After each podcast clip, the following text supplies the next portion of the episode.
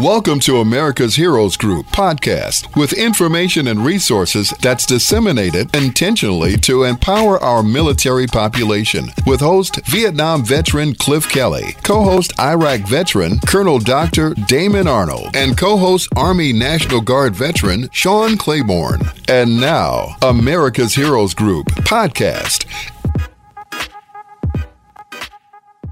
We have some special panelists with us uh, Brian Klaus, neutral arbitrator, mediator, attorney extraordinaire at Klaus ADR Incorporated, located in Park Ridge, Illinois, and America's Heroes Group advisory board member. We also have with him Michael Pollard, a retired judge of Tucson City Court. Uh, today's discussion is Tucson's Veteran Treatment Court and how that impacts our veterans. Welcome, welcome, welcome, Brian and Michael. You want to lead us off, Brian? Sure. Good morning, Doctor. Good morning. Uh, afternoon, pardon me. Um, yes, yeah, uh, yeah. It's it's, uh, it's, hard to tell with the snowstorm out there. yeah, I wouldn't know. I. So, oh. and that's and that's why I'm really glad to have our guest today. Yes, sir. Which is Mike Pollard, and Mike recently retired from the bench in Tucson City Court, and Mike is one of the early people to embrace the alternative court movement. And he started with homeless court a uh, long time ago, expanded that to veterans court. And we're gonna I'm gonna ask Mike to explain it, but Mike has really done some some interesting work. And I know the topic is outside of the city, but you hop on the interstate here, you're 10 minutes out of town. You're in the middle of nowhere, Arizona. So okay. the, yeah. the, country is, is never very, and we're, and we're dotted with small little towns all around here. So, so Mike, welcome. Glad you could join us today. All right, am I on? Yes, you are. Okay, yes, you are. Good afternoon. I, I would just point out, sir, that there's actually snow in Tucson, which happens about once every four years.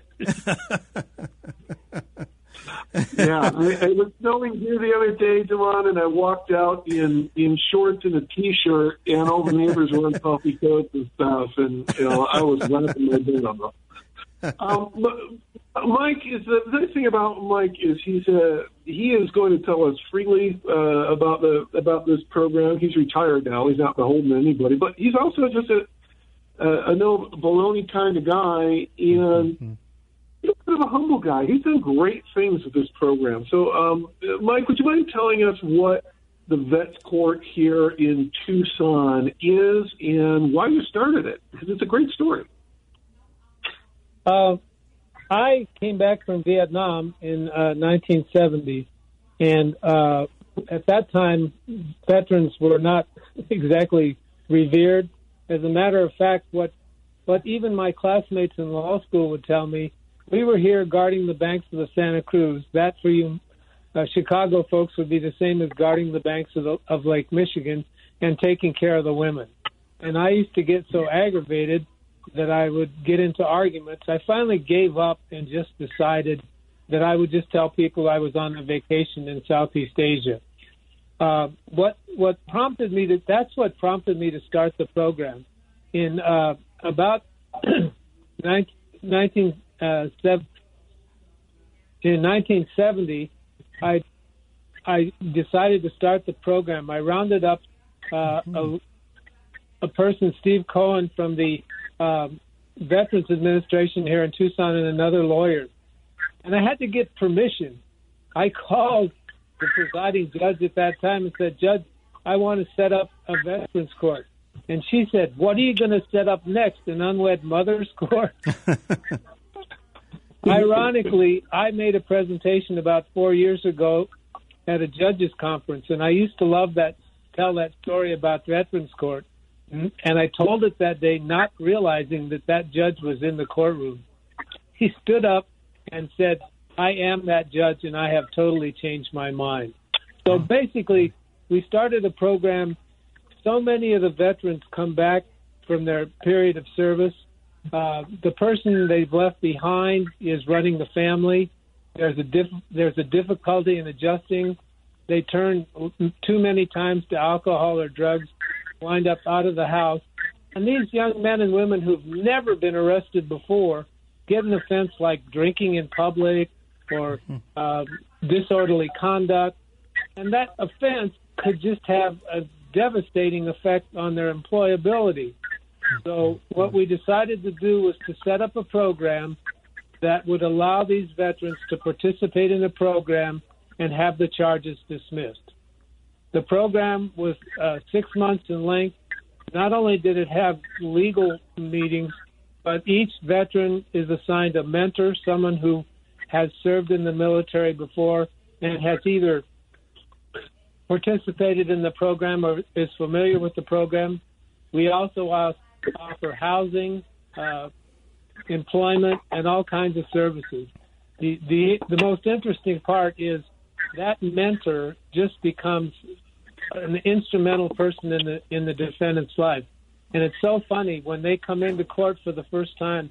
I tell them that they have to have six hours of contact with their mentor each month, and we report on that at the meetings. They grumble and they moan. Nine times out of ten, when they come into the next meeting, they're arm in arm with the mentor, the mentor, and they've become friends. So the program has just been terrifically successful. Uh, we get referrals from other courts, from the VA, and just by getting the word out on the street that the veteran can can, can come in and apply. Wow, that's fantastic. You know, um, you know, a few things ran through my mind when you were saying that. First of all, I want to first by start by saying thank you for your service. Uh, the reason why I joined back in 1984 is the way that Vietnam's were, uh, veterans were mistreated. I just couldn't stand watching that, and I stayed in for 26 years. And I, I just really uh, applaud you for your service. And uh, the other thing is that you know great men keep their passion burning in retirement, and it sounds like you are dedicated to be an honorable person and helping our society. And I just have to thank you for that and your your expertise. And so, you know, how, how do people get into this program? How do they find out about it? And is there a place they can go? Well, you you go to the website, which is, uh, but more importantly, most are, are a significant number of them. They're they're checking in at the VA, and the VA questions them, and the VA then sends those people to us. The other thing is we work with almost all the social service agencies, the homeless groups, and they send them to us. They just all they have to do is send an email to, to the court saying that they want to participate in the veterans program, and then my uh, my, my former judicial assistant, the now junior judicial assistant to the new judge, runs their name through the computer, pulls up any cases, and many times they don't have, as I said, they don't have a single case, and so they um, join the program. I should mention that one of the pivotal things in the in setting up the program is buy-in from the prosecutor. The prosecutor is the gatekeeper, and the prosecutor has to uh, has to approve the person for participation. They're very liberal about doing that, and probably the biggest single area that we see is uh, domestic violence. Like I said, they get back from from a deployment. They they don't the the, the family dynamic has changed, and a lot of times they have difficulty adjusting. That results in domestic violence. Um, I might point out that probably one of my biggest issues is the domestic violence people are very strict about possession of weapons, and as we all know, in the military, your weapon is your your primary means of survival. So that that is an issue, but we've been able to really work around it uh, but mostly we get them through the VA, through social service agencies, and simply uh, the police officers. I designed a, a form on our, our traffic ticket citation, and it has three boxes that they can check. It says um, veteran ask yes or no, and if they if they check on the citation yes, my clerk picks that up and contacts the veteran directly to make sure that to see and make sure that they want to participate in the program. And again, it goes into the court system. But primarily, we get them from the VA. The officers are really good if they arrest somebody on the street. They most of them do ask and check the box that if they're a veteran, and if they are, they point them to to the uh, veterans court. Wow, you you really thought this through. I think that is remarkable that is really a great, great uh, advantage for our veterans, uh, knowing that uh, the police officers you know that they encounter because many of our police off you know many of the police officers are dealing of course with dangerous you know, situations every day and we have to applaud them for what they do. Uh, but and and many of our police officers are also veterans. But the, you know when the veteran is uh, you know having difficulties like you were saying you know coming back from multiple deployments overseas sometimes you know currently people are going in for three four five tours of duty. And when they come back, uh, it can be very um, very difficult for them to readjust to our society and and um, what their normal way of life was. And uh, so it's good to know that you have this out there as a lifeline for them, uh, that they're not going down a path where they are, you know, ignored or unassisted. And, and what's really interesting is most people know that they go to Afghanistan and Iraq, but the general public does not appreciate the fact and in those theaters of war, unlike, in Vietnam, we had a hooch, we had a rear area where we could go back and relax. Mm-hmm. Currently, the members of the armed forces they're on on alert 24 hours a day, seven days a week, and so it's not surprising that when they come back and they, the military, the DoD does have a an orientation program, but uh, as I'm sure you know, when you're when you're a week from getting out, you probably don't pay the greatest attention to orientation programs.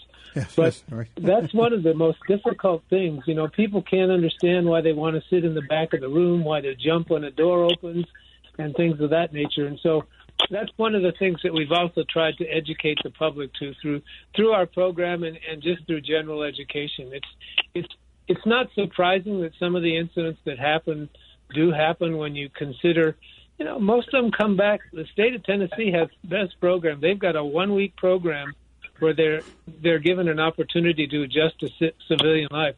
But most of them, particularly those in the guard and reserve, they could they could come back on a Saturday and they're back in civilian. They're out of that military milieu and back in civilian life on Monday. And it's wow. not surprising that they have difficulty adapting. That's right.